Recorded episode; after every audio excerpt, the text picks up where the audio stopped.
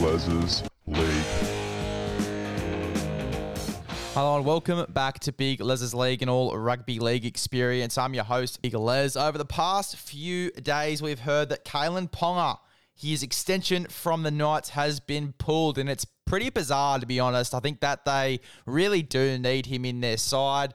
Tex Hoy for me, I don't think he's really a long term fullback as of yet. This is why I think it's a bit strange that they would have pulled this extension. The only reason I could possibly think of here is either one, they think that Tex Hoy would be a suitable one, obviously making room for buying other players, which we'll talk about in a second, or they're looking to offer him more or less to stay at the club. Obviously, he's had a few offers from different clubs, including the Dolphins, and the Dolphins would be a huge opportunity for him, obviously being coached under Wayne Bennett. So, obviously, the Knights would want to keep him. So, maybe they're trying to offer him more. Maybe they're trying to offer him a little bit less. Maybe they think they can afford someone else.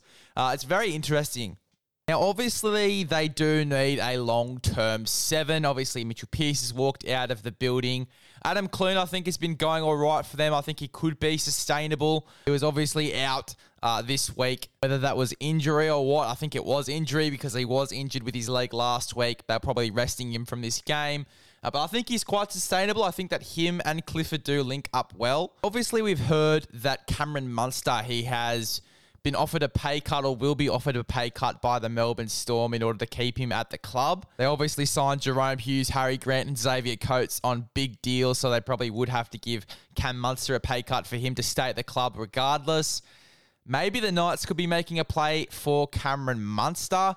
It'd be a big call, though. It would be a big call if they were to let go of Kalyn Ponga for Cameron Munster in that side. That would probably mean, again, that Tex Hoy would go to the fullback maybe Clifford to seven, and then moving Cameron Munster into the sixth role. Does Cameron Munster want to even go to Newcastle? I'm not sure. Obviously, there's a lot of talks that he would like to finish his career up in Brisbane, but that's a long time yet. Has been a lot of talk, though, that the Redcliffe Dolphins are going to offer him a contract. If I was Redcliffe, he'd be my number one priority, but very, very interesting. And thing is, if this goes south, then not only could Newcastle lose Kalyn Ponga, but they could also miss out on getting Cameron Munster, and Cameron Munster could also go up to the Dolphins. So this could be a huge positive for the Dolphins. Very risky by the Newcastle Knights if they are to go for Cameron Munster. Uh, this is all just my speculation. Nothing has come out about this yet. Uh, I may even just be talking a bit of bullshit. But for me, that would be probably one of the reasons that they would pull that offer from Kalyn Ponga. Wouldn't really see any other logical reason to remove that contract from Kalyn Ponga.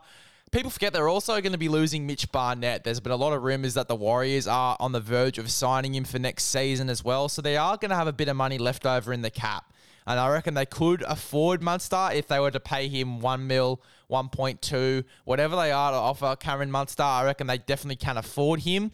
Obviously, it's been speculated that the contract that Cameron Munster will get, the pay cut that he will get, will be 800 to 900k. So Newcastle could definitely offer him more. Uh, but geez, it'd be very risky letting go of Kalyn Ponga for that. And as I said, they could both end up at the Dolphins if this goes south. So it's a big play if Newcastle are to go for this one. Can't really think of any other logical explanation for why they would cut uh, Kalyn Ponga's extension. The only other reason, as I said, is if they want to pay him more or want to pay him a bit less, which I think a bit less would be a bit harsh on Kalyn Ponga.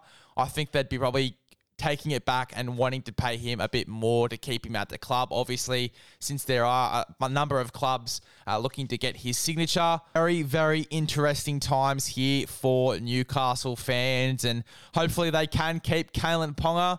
Uh, but yeah, that's a bit weird timing to pull that extension.